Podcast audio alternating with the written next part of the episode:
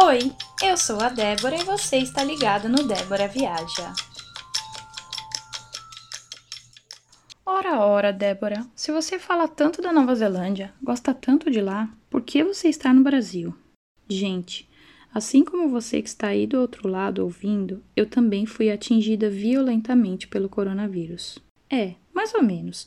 Eu não cheguei a ficar doente, mas o vírus meio que me virou de cabeça para baixo e me sacudiu. Quando eu vim para o Brasil, a ideia era passar um mês e meio por aqui. Festar no carnaval, viajar um pouco, ver as pessoas que eu amo, conversar um pouco e partir. Um mês e meio seria um período curto para tudo que eu queria fazer, mas agora faz oito meses que eu estou aqui e não consegui fazer metade do que eu queria, tudo por causa dessa pandemia. O que aconteceu foi que meu voo de volta para Nova Zelândia era no dia 23 de março, e no dia 19, quatro dias antes, o país fechou a fronteira. Com isso, só poderiam entrar cidadãos e residentes, e como eu não sou nenhum deles, nem arrisquei chegar até lá para ter de voltar tudo para trás. Então estou aqui, vivendo com as minhas roupas de verão, porque metade das minhas coisas ficaram por lá, e esperando pelo dia em que vou poder partir de novo.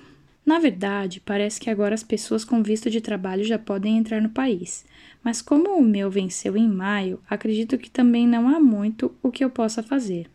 Então só nos resta esperar, né? Enquanto isso, sigo gravando daqui de São Paulo e tomara que você esteja gostando. Te espero na próxima. Um beijo e até lá!